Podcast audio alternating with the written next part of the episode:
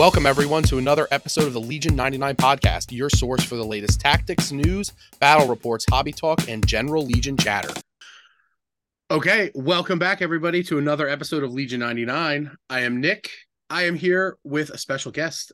This is Jordan, from Luminous Gaming, Bear Chemist on the Discord, everywhere. He's like everywhere now. Yeah, kind of. LJ 2.0 over here, basically. Come on. Hey, man, you know, we love LJ. All of us, everyone, all the time. But Jordan's here. Mike is sick.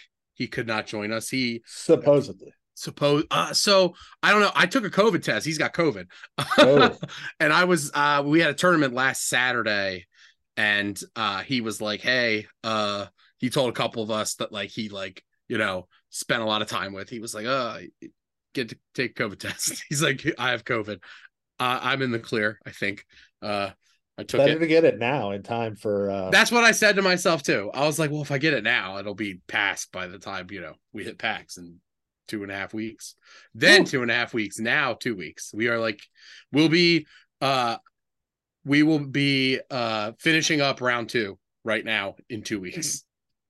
That's amazing. Yeah, I know. We're so close. But Jordan's here. We're going to talk about PAX a little bit. We're going to talk about force users a little bit because everybody likes talking about force users. We might talk about some other stuff, but Jordan, thanks for hopping in on short notice. Yeah, I'm happy to be here. Yeah. But it's Saturday. It's college football day, but my game's not until late. Yep, right? I don't know if people know this. We record ahead of time. This is. I don't think live. I can handle live recording. That'd be wild. I think you guys should do a special live recording. We're going to do one at LVO, by the way. Are you? Okay. Yeah. That's neat. LVO. That's soonish too, right? That's the next biggie after PAX. These 4 months of Legion are my favorite 4 months, right? Because it's there's kind of a little bit of a lull in the fall, right? We had Crucible. There's a little bit of lull. We get Thanksgiving. And then it's boom, PAX, boom, Christmas, yeah. New Year, LVO, and then Worlds. And it's I'm so excited for these 4 months. Yeah, I won't be at LVO, but you'll be at LVO. Is there something you want to talk about at LVO? Are there tickets still available for LVO? I think there's 2. Okay. We do have people saying, this is the time where people are saying, hey, I turned out I can't come, time to swap tickets. But it's going to be massive. Yeah, so with LVO this year, 184 people. So that's going to be kind of a record. It's the LVO. Largest single Legion event ever, I think, right? Yeah. Probably, yeah. So shout out to the community for bringing tables. Good luck with that. Yeah, we got 20 more tables coming from people that we've borrowed. A couple are donated, but most of these are going to be borrowed from the community. Yeah, yeah. And what's kind of interesting this year is because we're so big, all of the Star Wars games get their own hall. Which is cool. So it's us and X-Wing and Armada.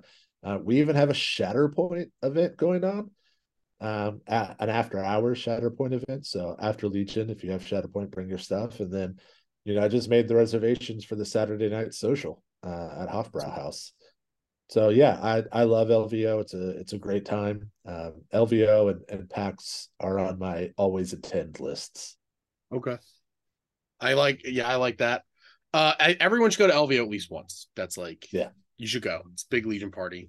It's like Gen Con, right? It's one of these ones that you have to go at least once. I think Gen Con, as far as an event, it's less about the tournament and more about you have to have a love for gaming in general to go. I think if you just went for Legion, you would be selling yourself short. There's better events like LVO or Adepticon. I think but. So LVO coming up, that's great. Pretty much you're gonna turn around right after PAX, and it's gonna be the holidays, and then it's it's a hectic time of year. I was explaining it to people. I turned I went from Crucible into all right, it's time to get ready for PAX, make sure I have everything lined up. I actually finished the terrain 2 days ago. So we're done. I was going to ask you, how many tables have you printed and finished? 32. I have 32 tables I'll be bringing to PAX. They're all mine, all 32 tables. I'm actually, it's an accomplishment. I've I long surpassed the 32 milestone, but I've given some away. I've sold some. Well, the front gaming inventory is like half yours. No. Let's not exaggerate. It's like six. It's like six and a half. There was like a half in there that I made for LJ later on. But yeah, this is the first one where I can say, I guess ACO, the last ACO I did, I had like all my tables, but it wasn't that many. It wasn't 32. Yeah. But now it's like we're at 32. We're at critical mass. Well, see now, right? So your collection is just increasing in quality. Not that it wasn't a bad quality anyway. So everyone knows that you have the highest. There were like two tables. So last year at PAX, I had to borrow a few from John Brader from Imperial Terrain, and he's bringing all the Shatterpoint stuff for PAX. We'll talk about that probably in a little bit. But shout out to him. So I borrowed, like, because he's relatively local, and I brought tables to Nova for him that year, and he's like, oh, let me pay it back. So I borrowed some of his tables for PAX last year to, like, you know, so that it rounded out my inventory. I kind of felt like this way I have, like, we knew that, like, me and John have some of the best stuff on the East Coast. So it was like, let's just keep it in the family here, basically. Like, this is so, like, I think I had like 5 of his tables last year. But this year, they're all mine. There were a couple last year that I wasn't super happy with. Like, after I put them on the table, I'm like, these kind of stink. I was like, I can do better. So, like, I did adjust some of those. Like, I just did, like, one of them was like a feed table that was really kind of like hot. It was a table that Mike gave me. And it was like he had basically primed the buildings. Like, he had primed the buildings, 2 colors. And I went and I finished painting them before last PAX. And then I just added some scatter. And I was like, I mean, it's a table. Like, it's probably better than some you might find at, like, your LGS as far as, like, Legion terrain or 40K terrain. But it's not up to where I wanted it. So, like, I spent some time. I spent some time, a few days printing some, like, some scatter that fit the theme a little bit better. I painted it up. We had it at the Top Deck event last weekend. It looked really good. So I was pretty happy about it. I'm like, all right. And then I finished the last table a couple days ago. How many tables have you completely done since Crucible, right? Which is the end of September. Oh, not many. Not a couple. Yeah, I think I finished painting 3. One of them I had just started, and then another one I finished that one after I got back, and then I went to another one, and then I just finished the last one I was talking about. I had to get, like, a little motivated to get it. But now I'm sort of like, now it's, like, exciting. It's like, all right, that was the part that everybody expects out of me, right? Now it's like, I can actually focus on, like, all right, well, I have a little over 2 weeks till we get there. So, well, I think that's kind of the cool thing, right? Because where you're at and the Philly area, you're so close to, I mean, even DC up to New York. Oh, yeah. That, like, on the 40K side, right? Like, 40K Warhammer people, they rent terrain. Like, cons will rent terrain. Yep. And now it's like you and John down in DC, John Brader, Imperial Terrain. Mm-hmm. You got 32 tables. Now you got a nice little setup where that's something you could explore if that's what you wanted to do. Oh, yeah. A lot of things, a lot of options. We're like, but yeah, it's weird to see the printers not moving in the background. I try not to run them while I'm recording because it is distracting to other people. I don't hear it because I have headphones on. I don't hear it as much, but, like, I know one of my locals is like, every time I listen, he's like, and I hear the printers in the background, I get really excited. He's like, because I want to see what you're printing. I know it's what's coming next. Yeah. I did start printing another table. It's like, do you do that though? Do you print stuff and then take it locally and be like, let's test this, see what I need? I used to, but not often because you've done so many of these now. No. As I've finished, like, at this point, like, I've finished well over 40 tables, like, myself. Wow. And yeah, it's like I've had help here and there, like, but when you've done that many, like, you kind of know, you kind of look at things like differently. And you know what, it's easier to figure out what might work and what doesn't. Like, sometimes, like, I know that, like, this probably won't work, but, like, let's try it and see if it works, and it's fine or it's not. But yeah. So before we get into, we're going to talk about, like, PAX information, because I want people to be able to listen to this cast and then walk away without as many questions as they might have, because it's a little bit different than, like, your like stock FLG type event and stuff like that. For sure. But before that, we actually have news. We actually have Legion news. We have pre-orders for Geonosians. They're here in 3 months, I guess. Technically, we have pre-orders for Geonosians. Yeah, you can pre-order them at Asmodee. It's February 29th, which could be a joke. That sounds interesting. It's February 29th. That only comes around once every 4 years or 5 years. It's also a Thursday. Yeah. Which is, I mean, if they're maybe it's that Thursday. I don't know. Maybe they wanted to get it in February, and that was like, all right, well, we can't make it for the 22nd or the 23rd, right? We can't make it for the 23rd. We'll sneak it in Thursday the 29th, so we say we got it in February. The extra leap year day. Right. It could be, yeah. I mean, maybe they like put the release year wrong, and it's actually February 29th, 2028. No. But it's exciting. That reminds me of that Parks and Rec. I don't know if you ever watched that, but like April always made the meetings for Ron. Yeah, it was so good. Yeah, like May 31st because she didn't believe it existed. Yep, and then they all showed up. Yeah, there's someone at AMG that's like February 29th. Yeah, but I'm excited for them. I haven't got a chance to play them in TTS or anything like that, but I will be getting a metric ton of them because I'm getting 6 because I can. Yeah, because I can. And I was like, I went to my LGS the other day and I was like, hey, I need 6 of these when they just so that I know, hey, I need 6 of these, so you need to get a lot of these because I need so you know. This is a Lorcana situation. A lot of Geonosians. By a lot of bugs. I meant all of your Geonosians. All of the Geonosians you have. Yes, more Parks and Rec references. Yeah. Yeah, I have no idea. I haven't. It's like, it's a, I mean, I wonder. So anyway, jokes aside, I wonder if the February 29th is a placeholder and it's coming in February. They just don't know when, because they often companies will often date something at the end of the month. And it's usually an inclination it's going to come this month, but we don't know when yet. Who knows? I was a little surprised they didn't put anything, because I actually double checked today. They haven't put anything up for MCP or Shatterpoint yet either. And there's there's a lot of MCP stuff that's been spoiled that doesn't have release dates, and same with Shatterpoint. We know, I mean, Shatterpoint, we know there's a ton of stuff coming, but I was a little surprised that Legion got the first pre-orders, but I'll take it. I mean, you know what though, it's kind of interesting because if I remember, they said during Mini-Strav that when they put up these dates, it's their best estimate as to when they get, kind of solid news but not confirmed type stuff. It's you were saying, it's coming in February. That's a full 3+ months away. Yeah, that's a full 3+ months away, so it could change. It probably will. Hopefully it changes for the better. I'm not complaining, to be clear. When they come, I'll be excited to play. Maybe I'll hop on TTS to get a feel for them before then. Who knows? We'll see how that my motivation to play on TTS is usually not super high most of the time, but yeah, it's not my favorite way to play Legion. Yeah, but we talked about LVO a little bit. We talked about PAX a little bit.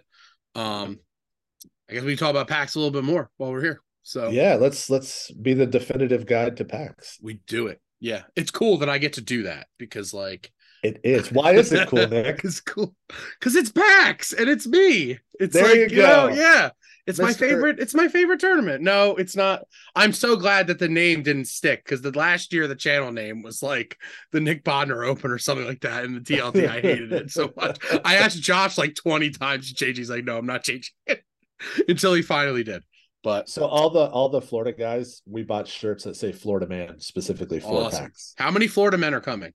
Oh man, me, JJ, at one point, Austin was coming. Not sure if he's coming, but Tyler Hatfield's coming. A new Florida representative, Ryan Kilgore, who used to be 5280. Oh yeah, yeah. We met at Crucible.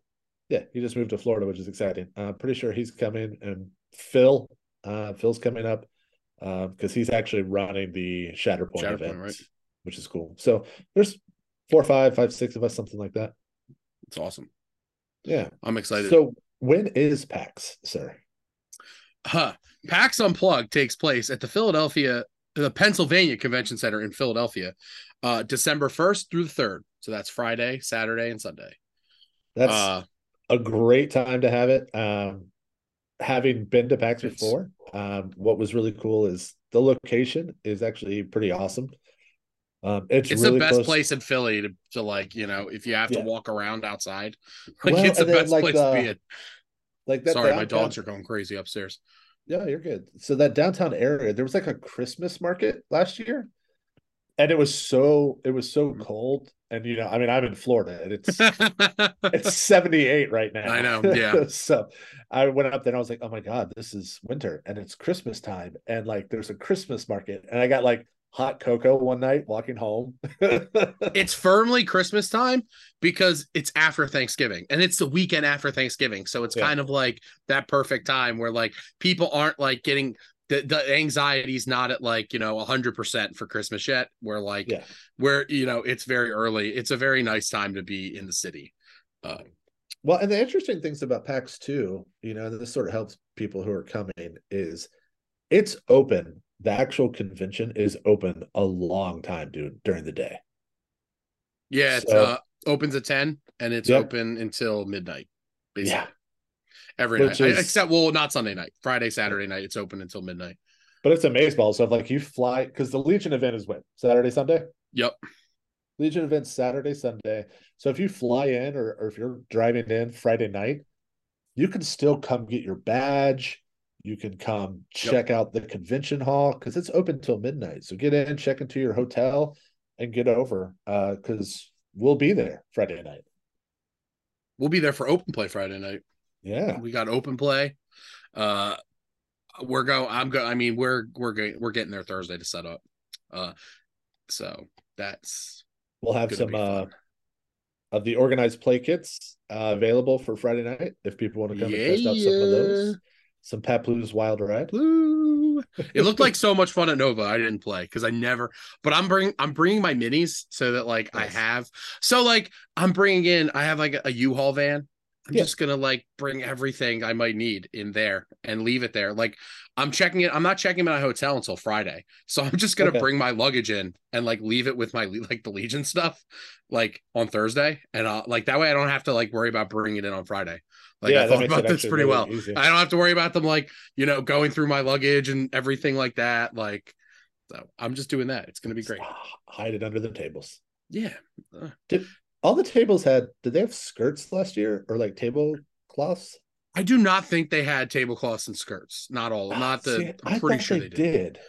They had some for like the like there was like curtained off areas and stuff like that. Yeah. Like we had like the minis area, like we had like a separate like, you know, like curtained off like area where we could go and like, you know, put stuff like I was stashing jackets for people and shit. Like, oh, could I put this somewhere? And I was like, it was like the coat room. It was like the coat room. They didn't care, but most of the staff are volunteers, so be nice to them. What other kind of advice do we have for people about PAX? Get in if you're not getting it, like he said, get in on Friday so that you can come check out PAX. Like the actual convention closes at like 6 or 7, I believe, and then it's just like the open play hall where you take like all the board games you just bought and play them, or you come play Legion at the tables. We'll have tables set up. But my recommendation is to get there Friday. But if you don't and you need to pick up your badge, make sure you get there early on Saturday. And it's not like early, like 7 in the morning. It's like it doesn't open till 10. So as long as you're like in line by 10 to get into the convention, like you're going to be fine. But if you have to like go to will call to get your badge, that's going to take you a few extra minutes. Probably not as long on Saturday as it will be Friday. I'm guessing the will call line will be a lot longer Friday than it will be Saturday. But like the actual tournament starts at 11. Con opens at 10. If you're thinking in your head, you're like, oh, I have plenty of time to get there. Like, just know that every year somebody says that and then they end up like 5 minutes late because they were like very cavalier about like, I can get there at 10:30. It'll be fine. And then they take their Uber and they get dropped off at 10:30. And then the line is still like really long. And they're like, oh, well, let me send a message to somebody and let them know I'm here. But And if you are running late on Saturday, just message somebody who's there. Probably me would be best, but we'll get you in. I'm not gonna boot anybody that I know is coming. If your list is submitted, usually that's a good sign that you're gonna show up. Yeah. Well, especially when's the lunch break? Is it after the first round? It's after the second round because we're playing 4 rounds, so it's basically a dinner break. Yeah. We are playing 4 rounds on Saturday, which is a lot of Legion. It's been done before. I love it. First of all, I am a sucker for 4 rounds of Legion, but I do think the norm is 3. Yeah, but I'm a sucker for 4. I love it. We did 4. So this is the 4th PAX that I've TO'd. This the 3rd one post COVID. The first one we did post COVID, we did it as this is going to be a 4-round Swiss tournament one day because we didn't want to do 2 days. We wanted people to be able to do PAX on Sunday if they wanted to, and it was fine. It was a little jarring. We had the lunch after round 1, which was a mistake, but we learned from these things. So I now know that the break is in the middle. Just firmly in the middle. It's dinner time. There is food in the hall, arcade bowling alley food, basically. It's solid. I mean, you can get fine fingers, sandwiches, it's fine. Sodas. Yeah, it's not fancy. Think of it like it's a concession. Yeah. Yep. There is better stuff upstairs, I believe. There's it's not a restaurant, but it's there's a food court upstairs, basically, sort of. That's where me and Tim Hannon went last year after our first game. And the food's a little bit better, I think. Yeah, they had crab fries. Oh, yeah, the Chickies and Pete's crab fries. Yeah, those are my favorite. Philly tradition. But we're doing, we do the lunch break after round 2 so that it's right in the middle there. 2 more rounds. We got to get out by midnight, but we'll have plenty of time to do that. Yeah, for sure. And then 2 rounds on Sunday. The reason why it's 4 rounds and not 4 rounds Saturday, 2 Sunday, and not 3 and 3 is because the Kong actually closes completely at 6. So it closes on the earlier side.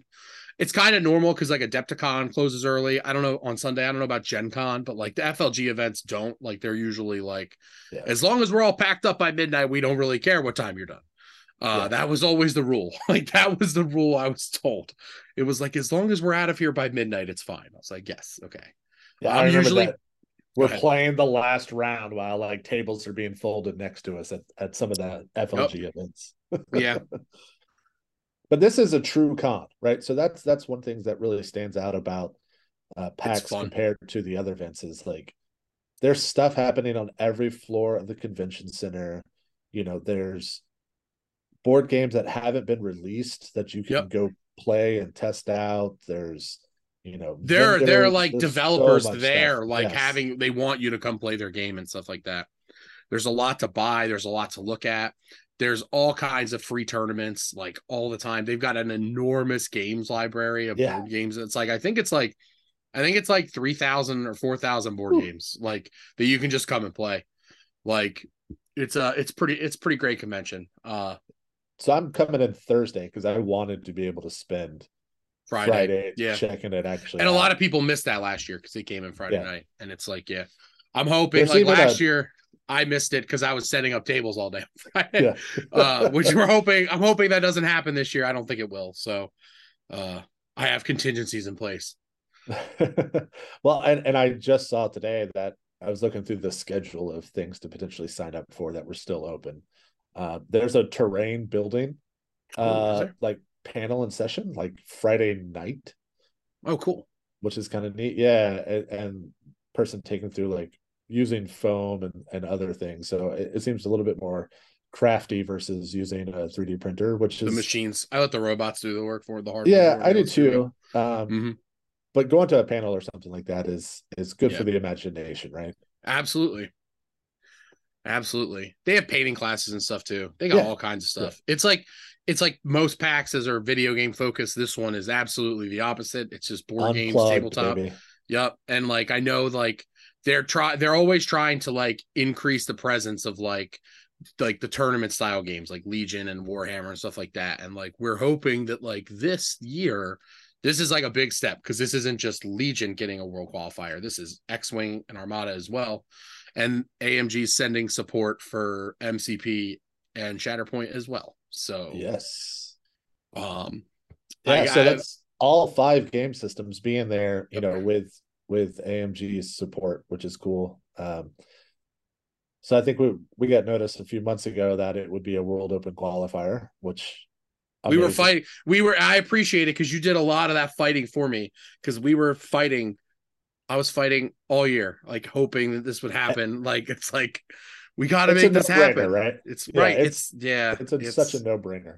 It's such a great, it's a great location.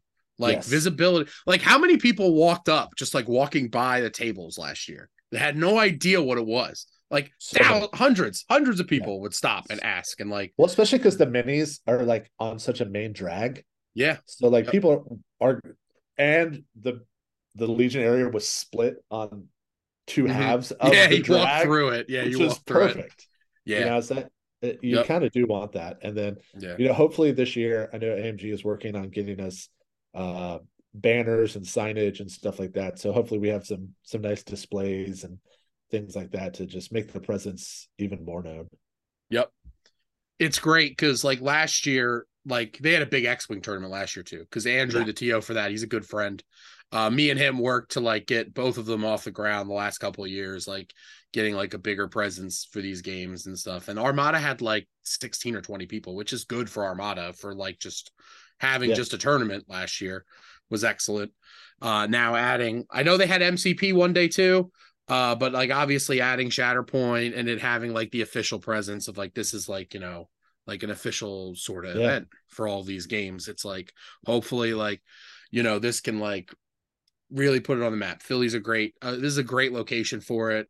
Close to the airport's close by. It's only like a 20-minute drive. There's a lot of good food in the area. Like Reading Terminal is excellent. And it's like right there. It's like right outside the door. Across the street. Yeah. Yeah. It's almost like attached to it. Sort of like you go out the one, it's like, you know, there's like an overpass, but it's like, it's right there. A lot of good stuff in there. It's always crowded. So just be aware that like it's just fucking packed with people. It's always packed with people. That's where you should go Friday night, not try to make that the dinner plans Saturday between. Yeah, Friday night I got some like barbecue. It was great. I don't remember where, but it was excellent. But you bring up a good point. Coming from the airport, it's a super short Uber. So Philly's really easy to travel to then by plane.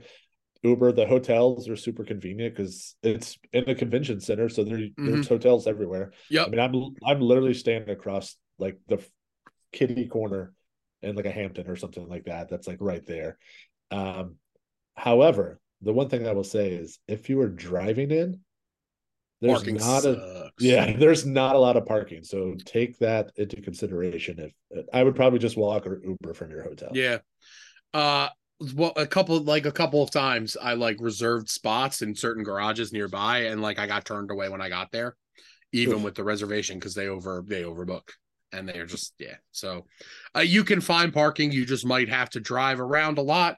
I had a scare last year because like my garage was like locked when I went to get my car on I think Saturday night, and I was like, oh, this sucks. And then eventually, like, I was hitting the button, like, buzzing, and I'm, like, sitting there, like, 5 minutes, and I'm, like, shit. I'm, like, I wonder if, like, they're not going to let me in. And then eventually they let me in, but I had a scare. I'm not... That attendant was definitely asleep. Oh, for sure. Or he was, like, having a cigarette or whatever. Yeah. But, yeah, this year I'm not... I've never stayed before because, like, I'm only, like, a 30-minute drive from PAX, so it was never really a problem for me to just, like, drive home. Drive back, but I decided to stay this year because Saturday night is going to be so late and I had to come back Sunday morning, so I decided to stay. I'm not even parking my car in the city, so nice. Dave's helping me with that a little bit, so shout out to him. He's helping me judge all weekend, make sure Dave's great like that. Make sure y'all are like super nice to us because we're going to be under a lot of stress. You don't have to be nice to me, I guess. I'll just deal with it. But be nice to Dave. You can just yell at me, but I'll be playing. Yeah, you can yell at Jordan, but he'll be playing. I'm going to yell at Jordan a lot. So I already have. Like, I think I did yesterday, right? I probably did. No, I don't know. It's all blurring together. It's so close. I'm so ready. I'm excited. I am, which too. Leads me into, man, I am waffling on my list. I thought I was set, and now I just don't know what to do. Good.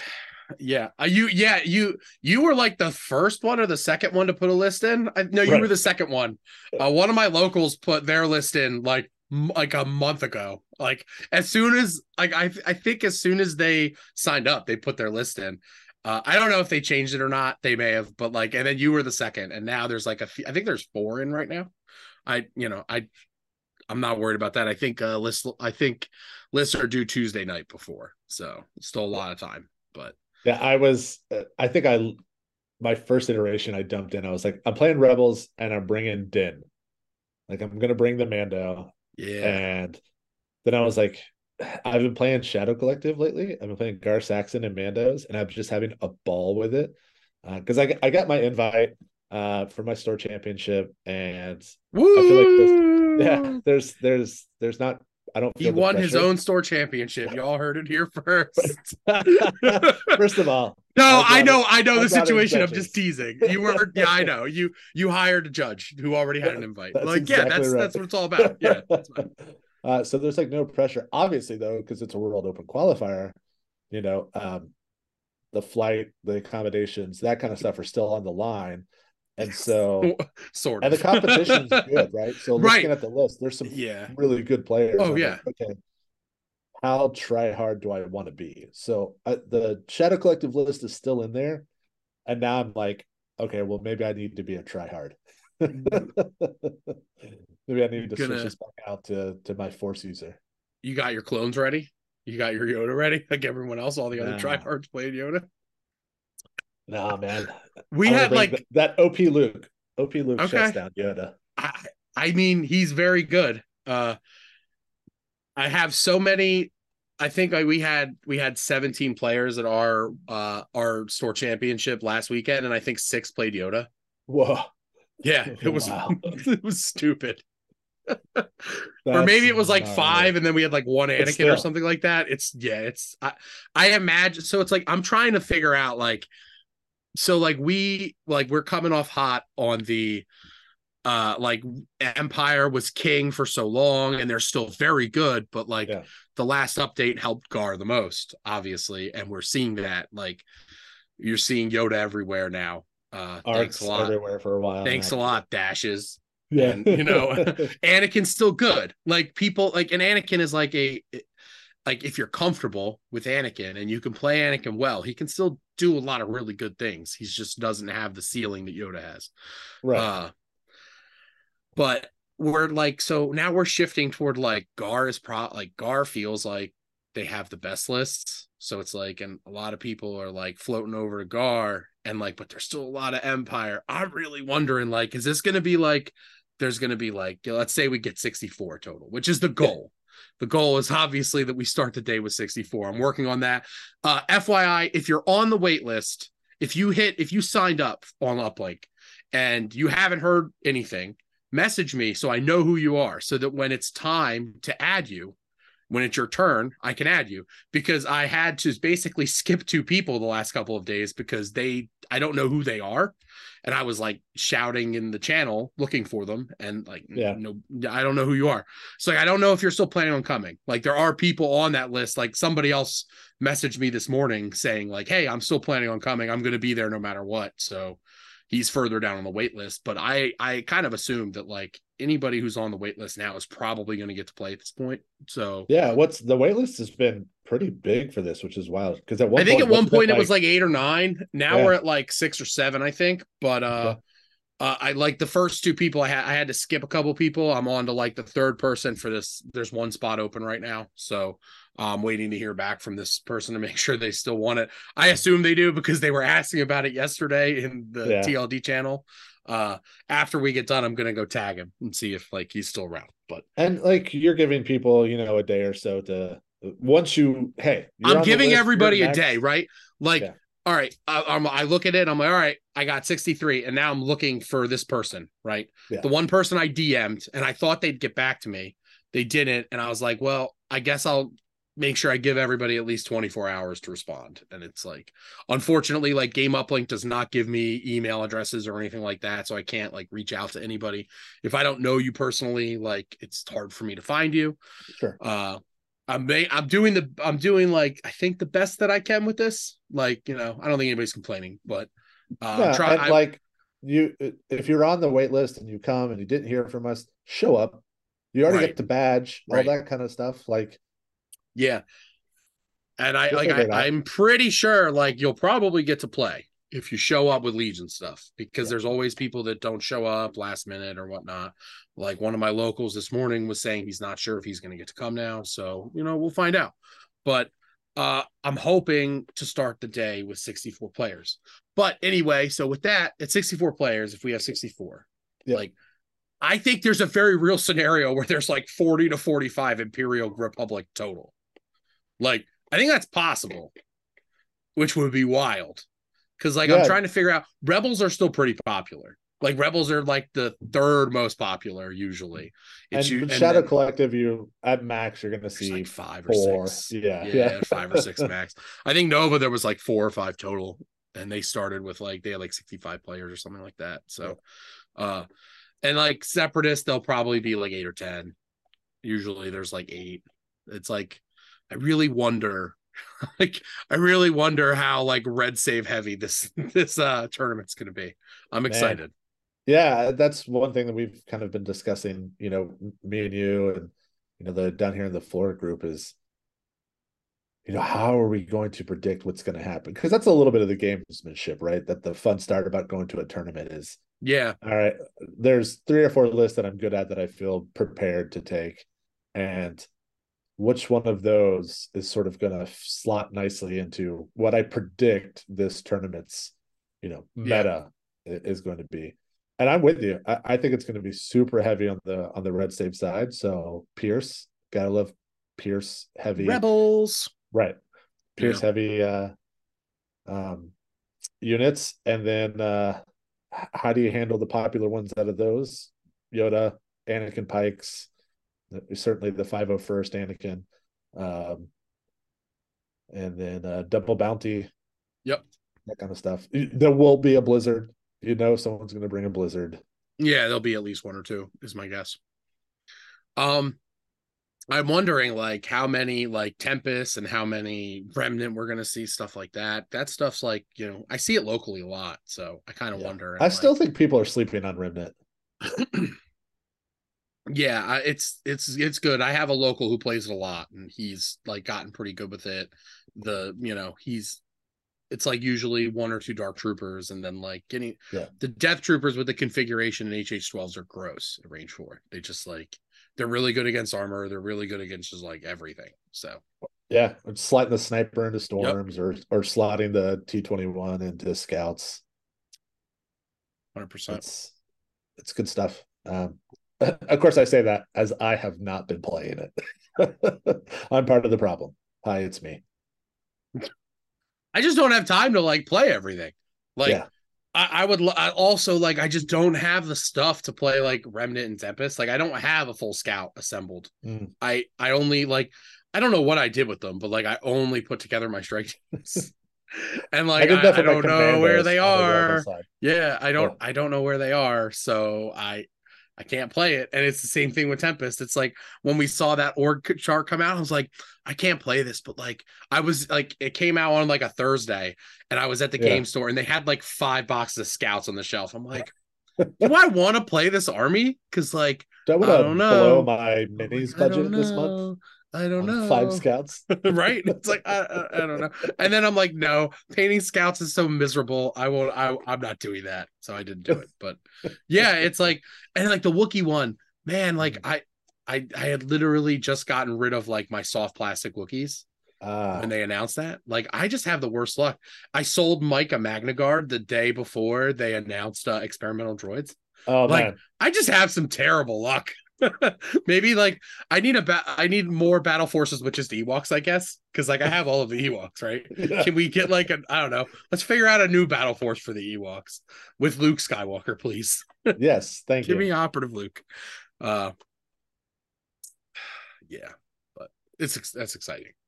I'm excited. Yeah, it'll be fun. The list diversity here, I think, because Legion in general is in like such a good spot for list diversity in the game. Right, certain factions have issues, but the game overall has, I agree with that, good diversity. So it makes it a little tough to predict. So you know, I'm just going to play the stuff that I'm good at. I think. I mean, sometimes you can just find ways to win. Like yes, if you're more comfortable with it, that's often like better than trying to play something that you're not as practiced with that is considered to be better. But yeah, I actually played Blizzard for the first time this week. Like, actually put it on the board and played it, and I was like, "Oh, I'm terrible with bikes." Yeah, yeah. I've never really played bikes, so that's not really something that like I really wanted to do. I don't know. Like, I hear it all the time. Rebels suck competitively. They're so hard to play because like they're just glass cannons. Like, everything costs a lot, and it like. All your vets cost a lot and they just die. And it's like, how do you deal with that? It's like, I don't know. I just live on the edge. Yeah. I mean, I just like living on the edge. Yeah.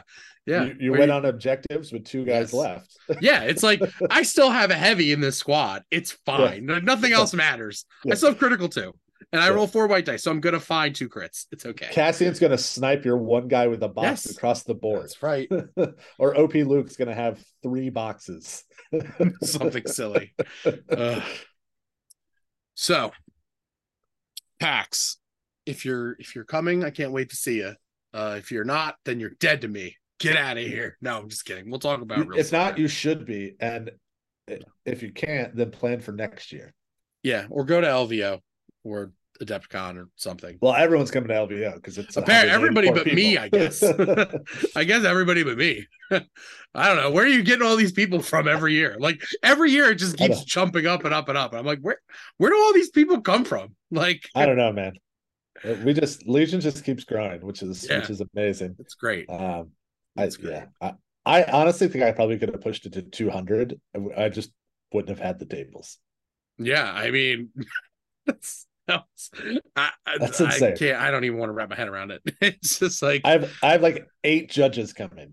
I'm over here just excited. I'm like so excited. I've got like a full 64 player event right now, basically, and you're over here like 184 players. No big deal. That's how we do it over here. Oh man. Well, I mean, different times, different places. Although I have to say, I'm going to be really angry if this year I don't get a true Philly cheesesteak. And I know you're probably tired of people saying that because everyone who probably comes and visits you is like, I want the cheesesteak. But I still haven't gotten one since I visited. We'll go get one. I mean, you're going to be there early this year too. Yeah. So we'll get you one. It's fine.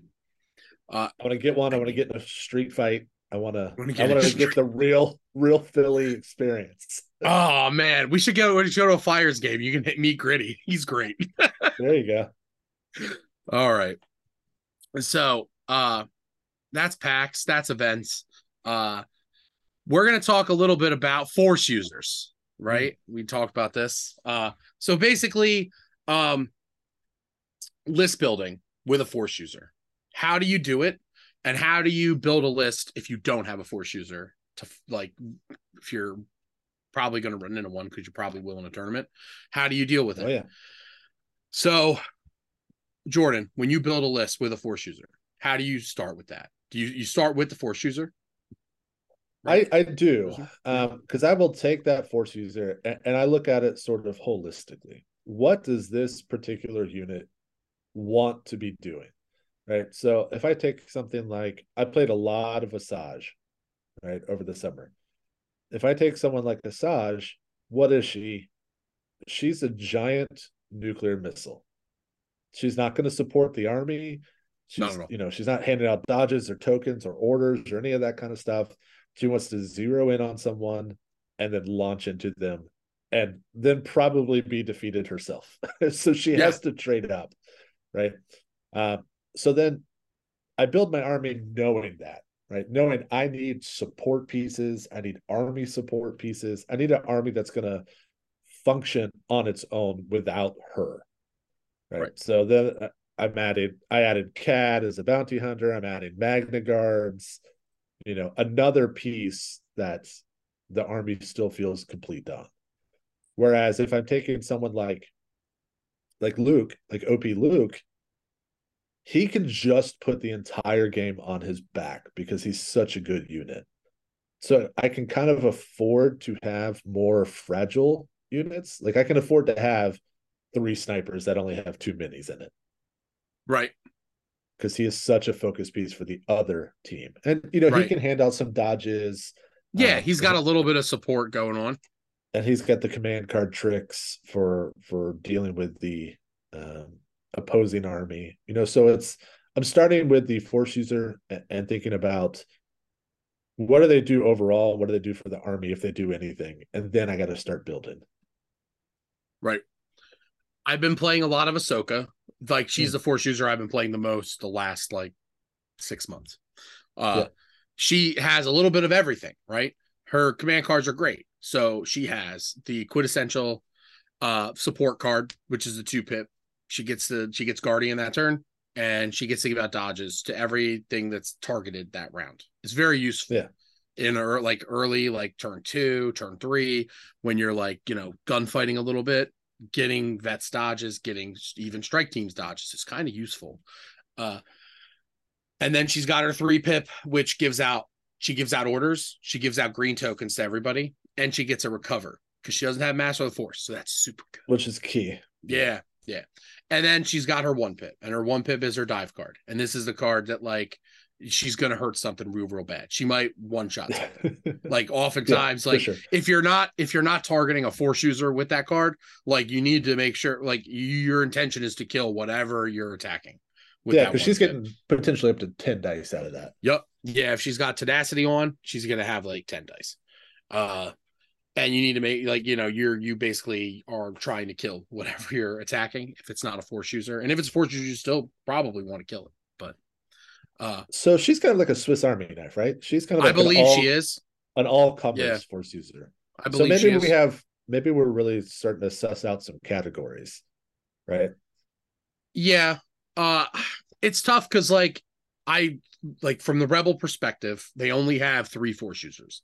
2 of them are Luke, and 1 of them is Ahsoka. And, like, Commander Luke is, like, in my opinion, he's, like, the very basic, like, this is a force user, this is what they look like. Here it is. Like, this is it. Like, this is, you know, doesn't have Master of the Force, has a few force slots, has charge, has jump, you know, 3 courage, the average. Yeah, exactly. 6 health, no surge on defense. He does have surge to crit. A lot of force users do, or they have critical, like Obi-Wan. He's very much like a piece now, though. Like, now that the game's evolved so much and force users have evolved so much since his initial release and design, obviously almost 6 years ago, that he has, like, definitely been a little crept out by his operative version, but he's still a decent piece. I mean, 3 courage on a commander is good.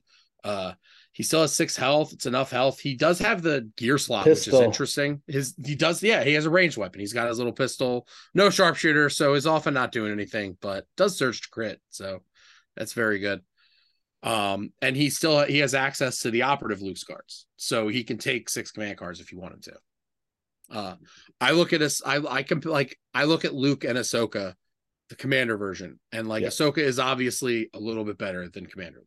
Like, yeah, I'd buy that. Yeah, not a lot better, but a little bit better. Like, having the training slots is huge. Like, huge. Like, that's Commander Luke's biggest problem, is that he doesn't have a training slot or a command slot for a commander, which is like, so pairing him with Cassian, like Commander Luke and Cassian, like, you don't get any command slots in that game, which is kind of like a problem. It's tough not being able to put in an improvised, because, like, right, like, and, like, list building with Rebels, it's like you don't have a lot of order control no matter what characters you take. Right. So you really want to be able to take improvised orders. And, you know, if you want to run, like, double bounty, you have to be able to take underworld connections. So you need to, like, take an officer or, like, Han or Lando or something. But then you're, you know, upgrading that unit for, you know, for what? I'm not sure. It's not always good. So I'm always looking at, like, if I'm building the list with a force user in Rebels, like, Lately, it's Ahsoka, because Operative Luke is just, like, obviously he's better than Ahsoka, but he doesn't do as much to support the army, in my opinion. He doesn't have both training slots, which is a bummer, because you're kind of like married to taking Into the Fray now with a Force user that isn't Yoda, Obi-Wan, or Anakin, because they don't have the special deflect keyword. Yeah. So no more melee deflect. Sad times. I'll never get over that. I'm just never going to get over it, but I have to. And he doesn't have the gear slot that he doesn't have the gear slot. Yeah, I've been putting supplies. Right. I've been like the last few times I took Commander Luke, I put prepared supplies on him. It's great. It's like, you know, sort of like Force reflexes, but way better, because it's actually like whenever you want it, you have a dodge. It's great. But like Operative Luke really restricts list building a little bit when it comes to the cost, like his cost. And he really wants to take like all of his command cards. He's pretty greedy. He gets a lot more. He gets a little bit more out of the Operative Luke 2 pip full of surprises, because he's got the extra courage. So he gets like the extra die. So he gets a bit more out of it. And even if like he plays that card and he's already got one suppression, he's still going to get a little more use out of it than Commander Luke would. And then obviously, like Master of the Force, that's great. He's got that, but you're paying 200 points for it. And, you know, what are you like putting? I've seen a lot of builds, because he's got 3 4 slots. I've seen a lot of builds that put barrier on him, a burst of speed on him, force push on him. That's like 230 points right there. Well, and that's so tough, because then you're leaving out Jedi Mind Trick, which then you're probably leaving out Serve Your Master Well, which I think, unless you have something really good that you can like use like to like get an extra attack with in your army. It used to be Wookiees. Like if you took Wookiees with him, like you could just use it for another Wookiee charge, which is really good. But not having, I think maybe Lando these days should probably be creeping into OP Luke lists for the one. Yeah, contingency is good. Yeah, and contingency. But then, was it the Lando 2-pip that giving Luke a standby? Yep, is sick. Yep, before anything activates, getting a standby is pretty strong. It's hard to. Yeah. It's really hard to just get rid of without it going off, unless you have like, what is it? Demoralize. We're seeing a little more of, but not a lot. But so like I'm building a list with a Force user. I'm building the Force user out the way I want, and then I'm building the army the rest of the way to fill in the gap, basically. A lot of gaps, but the gaps. If I'm building a list without a Force user, I usually go into it and I'm like, I'm building a Din list and I'm not taking Ahsoka or Luke, or like I'm not building a Force user list. So you need to make sure you have an answer for that Force user. Oh, yeah, for sure. So and it's like it could be a Wookiee. It could be Chewie. It could be Boba Fett with his, you know, Boba Fett. Old man Boba Fett's pretty good against Force users, the independent standby, and he has access to Whipcord. That was that, Whipcord, or Sabine with the Whipcord, or, you know, Black Suns who are red and melee. Mm-hmm. You know, if it gets close, that's a ton of dice. Jedi, you know, Force users don't want to see 12 dice coming at them. Like, I see, like if you're building a list, like, and you don't have a Force user, like let's say you're building a Republic list, right? And you see this a lot, because Republic has a lot of things that are like good at shooting and good at defending from range, right? So like you see a lot of lists come up where it's like two, like clone commander, Commander Cody, bunch of clones, bunch of arcs, maybe a vehicle or two. And it's like that list is going to fall over to a Force user. For sure. It's just going to fall over unless the table is super open and they just don't have anywhere to go, which happens. Because as soon as they get in and get buried, I mean, you're you don't have an answer at all. Like none of those like 100-ish point characters have good answers for Force users. They just don't own, like none of them. So like you need to understand, live and die by impervious on arcs. And whatever. if you feel pretty good still, you're like, you know what? I'm pretty familiar with these units. I understand.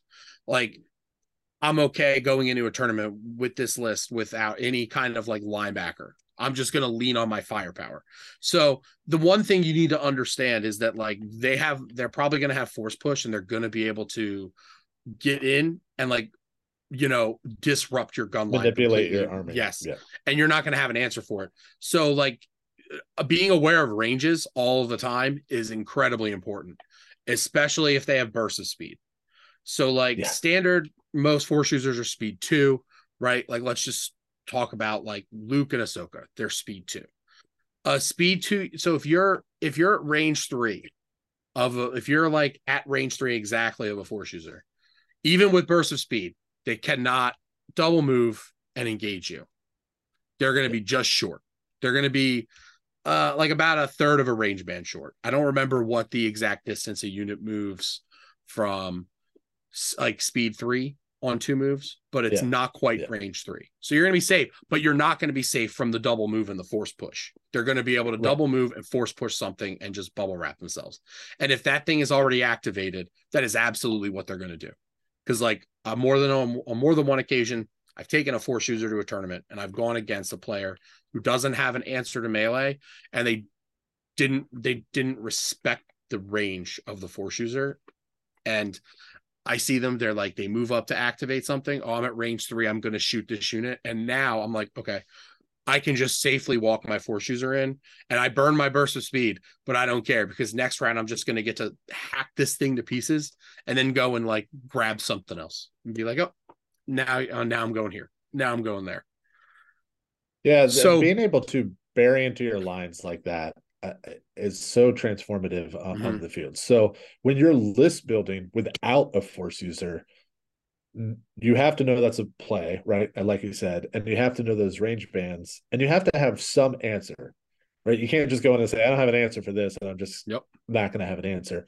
You have to have something, whether it's some sort of move or withdrawal mechanics, standbys. Standbys are your best friend against force users, but you have to be able to force the engagement where they can't hide behind stuff the whole time. If you can, like, you have to like deploy in such a way that like you can, like, the force user is either going to have to spend 4 turns going, you know, in a circle to get to you, and then you can just toilet bowl around the other side and just like, you know, move up the other side of the board away from it as they move towards you, or you just you find where their range is, you respect their range, and each time they move, you move back, but you got to make sure you're playing your objective. What force users are really good at key positions. They're really good at evaporators. Yeah. They're really good at recover. They're not quite as good at breakthrough. They're not quite as good at bombing run. They're okay at it. But like, if you're playing a static gun line, you don't really want to play those objectives either. Right. Hostage. So hostage, they're really good at hostage because they can manipulate your hostage unit. With the exception, obviously, stuff like Rex with Scouting Party. You know? Yeah. Sort of like a unique interaction. I mean, Wicked has Scouting Party. He can do it now. We can do it now in Rebels. We got it. We got there. But like, respecting the range of the force user is the biggest counter to the force user. Respecting their range and making sure that like they're not getting the engagement they want. You don't want them to be able to hop from line of sight blocker to line of sight blocker and then, oh, they're in your army at the end of turn 2. Like, you don't want that. That can't happen. Like, you can't let that happen if you don't have your own force user, or like a Sabine or like a Mando. Like, oh man, Din is incredibly good with the spear against like just like not dying against force users. It's really good. Oh yeah, I mean, it happened at Crucible twice where Din just locked up with Vader and was like, "We're just gonna sit here for 3 rounds, and go at it. I'm not gonna die. You're not gonna die, but you're not gonna kill any of my stuff." Yeah, and I think that Vader lost both those games. Yeah. So when you're building a non-force user list, is that? Do you go in with like, all right, I'm building a Din list, and then you sort of have a checkbox of, all right, what's my answer for force users? What's my answer for this? My answers for that? Yeah, you have to have an answer. In Rebels, I mean, I almost always take a force user now. Boba Fett was the exception. For a while, I was playing Boba Fett. Sabine's okay. Din is good because he also has bounty. Like, Din with the spear, and like up close and personal. Like, you can just like, you can get into melee and like you can shoot something and you can swing at the force user to try and get a damage, and you get your dodge for duelist, and maybe you kill something with Pierce. It's like, it's fine. Like, it's not super interesting, but it's fine. He can hang in there. And generally, force users aren't going to want to be near a bounty hunter that can like survive against them and potentially kill them. And there's not a lot of them that like really can do that. Like if a force user gets into like Cad or Bosk or either IG, like they will just like get torn to pieces. Like armor's cool. Armor one is cool, but it's not cool against a lightsaber with Pierce and impact and surge to crit. Right. And so that's and maybe that's your counter in your non-force user lists, right? So if you're taking Cad, A, if that's going to be your answer to a force user with bounty, you got to have the gauntlets.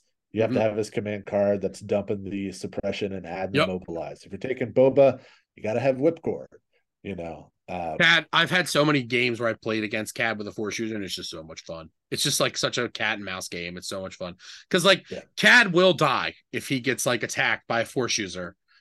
He'll die, like he's gonna die.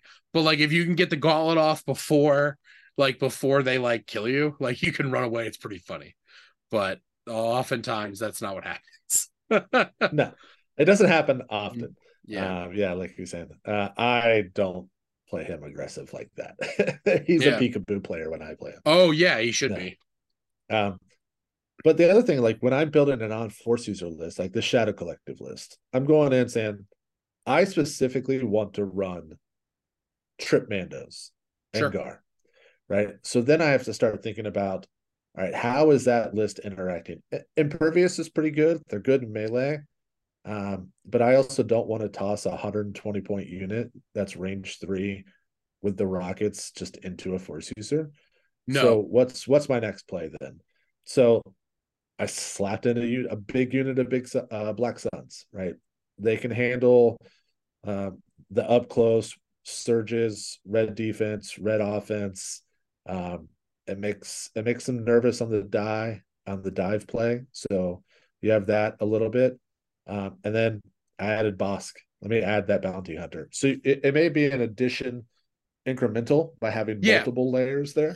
There's a lot. It has to be one piece that does it. The force user has to respect like all of that basically. Yeah. Right. Like they have to respect they have to respect Mandos too, because Mandos roll 2 dice each in melee. So like if you run into like 4 Mandos in melee, they're going to throw more dice at you than you at them.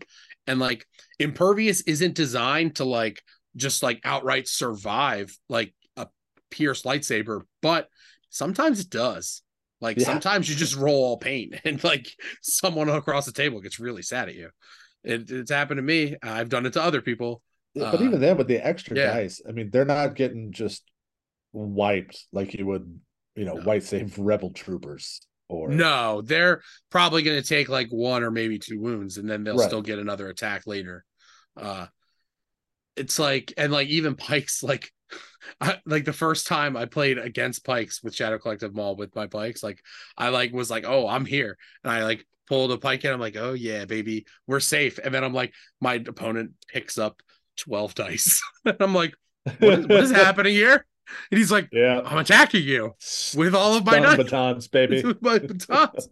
Yeah, but like yeah, Shadow Collective list, like all of that stuff has like. At least like a response to a force user. I don't want to say an answer, but like everything has a response, and like the bounty hunter has bounty, right? If you get too close, like you give Bosk two or three attacks into any force user, like he might be able to grab that bounty. The Black Sun, like if you get caught in range 2 of the Black Sun, they're gonna really make you hurt. And the Mandos are just like Swiss Army knife type units, and they can hang in there. And then you got a couple of Pikes with range 4, right? So you're potentially popping on the way in, right? Type of thing. So and if like one of them is at range 1 of Maul or of the force user, they could just walk in and whack you with 12 dice. Yeah, like you don't like you see that happen. Like maybe like your force user got in there early, and it's like, oh, I'm safe into this unit, but he still had 2 capos to activate to give aims to this Pike squad that can just walk in and punch you now with 2 or 3 aims. Like you're probably the force user might regret it. But yeah, Shadow Collective is like definitely uniquely is like actually like they have a lot of things to say to force users. Do you think which faction do you think probably responds best to a Force user playing a non-Force user list?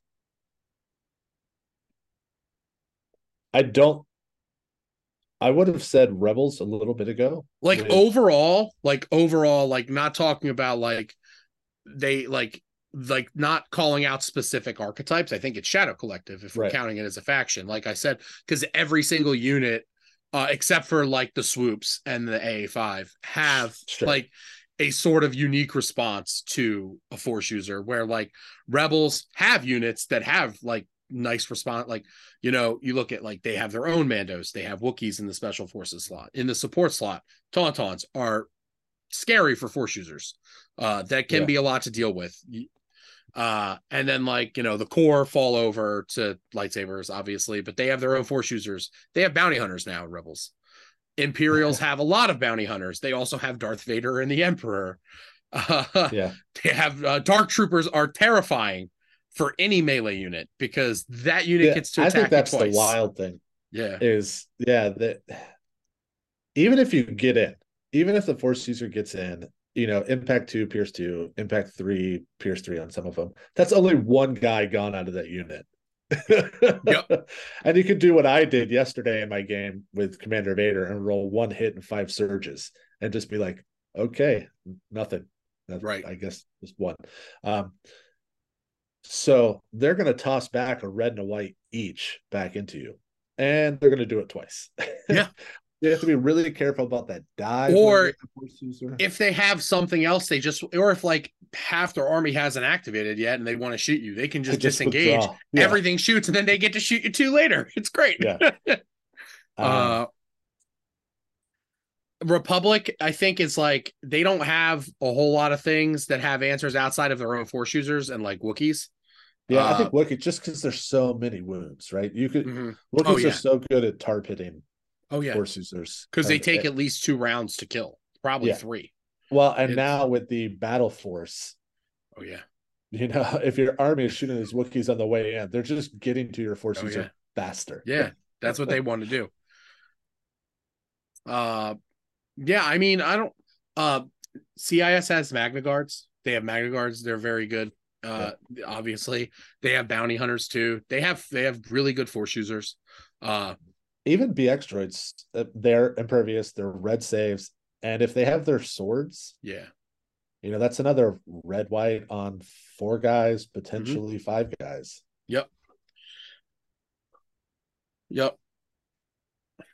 So respect the ranges and understanding you know what that Force user wants to do, how they want to do it is important. You don't always have to have a Force user to beat a Force user. I still think they're very good. I think everybody should have a Force user. I'm a Force user player. I prefer it, but at the same time, what won Worlds? Wasn't a Force user. Nope, double bounty, boring ass gun line. So, most boring list ever. You know, the game certainly changes when points and that kind of stuff are released, but it's absolutely, you can absolutely run a non-Force user list and have great success. So don't think that you have to have one. If you like the gun line, just make sure you have those answers, you know, and you're sort of going through that checklist that Nick talked about on how to deal with various things. Even if it's something like Shadow Collective, even Rebels. Actually, Rebels can't take this. The Shadow Collective driver on the AA5, to give all the vehicles demoralize, like be able to activate, toss that suppression out, that takes care of a standby. Standby gone. Get out of here. So you can be inventive. Fearless and inventive? You can be inventive. And you do have to be fearless. But Force users, this is Star Wars. So I want him. I'm here for him. I want more. I want Cal. I want Kanan and Ezra. You know, we're way past spoilers for Ahsoka. I don't know. I mean, that, we're like, I want them to errata Sabine, give her a 4 slot. Let's go. Okay. If Sabine gets a force slot, I will try to do a backflip and I will put it on video. Like, all right. She's my favorite unit in Legion. Dude. And if they did that, that would justify her cost. Let me tell you that. she's so expensive. But give them all. I'm excited for Inquisitors. They're gonna. Yeah, I'm excited for them to like. I'm excited that like they're coming to the game. I'm less excited about that training, but yeah, something's got to be up AMG's sleeve. I hope. Before they pop out. I'm scared. Jordan. Yeah, that's another thing that I haven't played on TTS to see this, and I know a lot of people have been playing them. Yeah, I want all of it, man. I want all the weird alien Jedi. Give me a Wookiee Jedi and let me put him in Wookiee Defenders. Like, Gungi. Yeah, we're getting Gungi before Republic faction gets Ahsoka anyway. So probably. I'm calling it now. I said it before. I think I pissed a lot of people off, but yeah. But I think that's it. I think we're good. Yeah, man. Did it. We recorded so the big question. Force user or non-force user for PAX? What should I do? Force user. I'm always going to say it, though. My tables have a lot of terrain on them. They do. They usually do. They're usually... Well, let me add another thing. You guys have all seen Nick's terrain, so keep that in mind when you're building your lists for or don't keep that in mind. Yeah. Bring the gun, the white save gun line. No bring force users. All ISPs. Ooh, don't bring ISPs. Don't bring Gavs. Don't bring ISPs. I'm not. It's not my fault. No, yeah, it was good, man. And so it's really, as you're building your list, what do you want? You know, think about what they do. Are they supporting your army? Are they not supporting your army? If you're not bringing one, how are you going to deal with them? Real quick before we go, Jordan, where can they find you? Oh, man. Kind of everywhere right now. Certainly on the Legion Discord under Bear Chemist Luminous Gaming. You can find me at all FLG events since I'm the EO coordinator for all of those. You can find me on Luminous Letters. So we have a community blog, which is kind of fun, which I tried not to write for. I'm trying to let anyone in the community who has just wanted to try their hand or tell a certain story, they can. I think our most popular one to date was by JJ. He wrote one on Yoda, and he wrote like a dissertation. It was like a love letter. it was like a love letter. It was 10 pages. It was great. So that's been great. You know, if you have a fun Legion story, my wife wrote some haikus, which were pretty funny. So, you know, we're excited. Anyone can write for us. It's just a fun thing to do for the community. And certainly you'll see me at PAX because I'll be there playing, hopefully. Before we go, just quick, because I forgot to do it earlier. Don't forget, we're a part. Legion 99 is a part of the 5th Trooper Network. So we would love your support on Patreon. And you can find me in the Patreon Discord. I'm in there a lot, talking to people. Yeah, you guys do questions. Some neat stuff for your patrons. Yeah, the Patreon Discord. I think they just sent out. I think there's like sending out some like new rewards recently up on the store. I think there's pre-orders for new sidebars. Like he redesigned the sidebars, so those are. I have like 12 of those.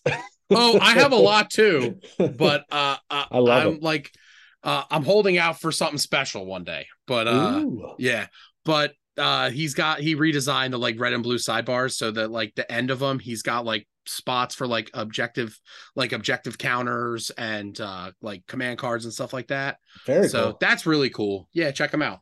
But Patreon, check us out. Drop us $1 a month. Get in the Discord. Come talk to us. Help us talk about how great Yoda is and why I love this meta we're in.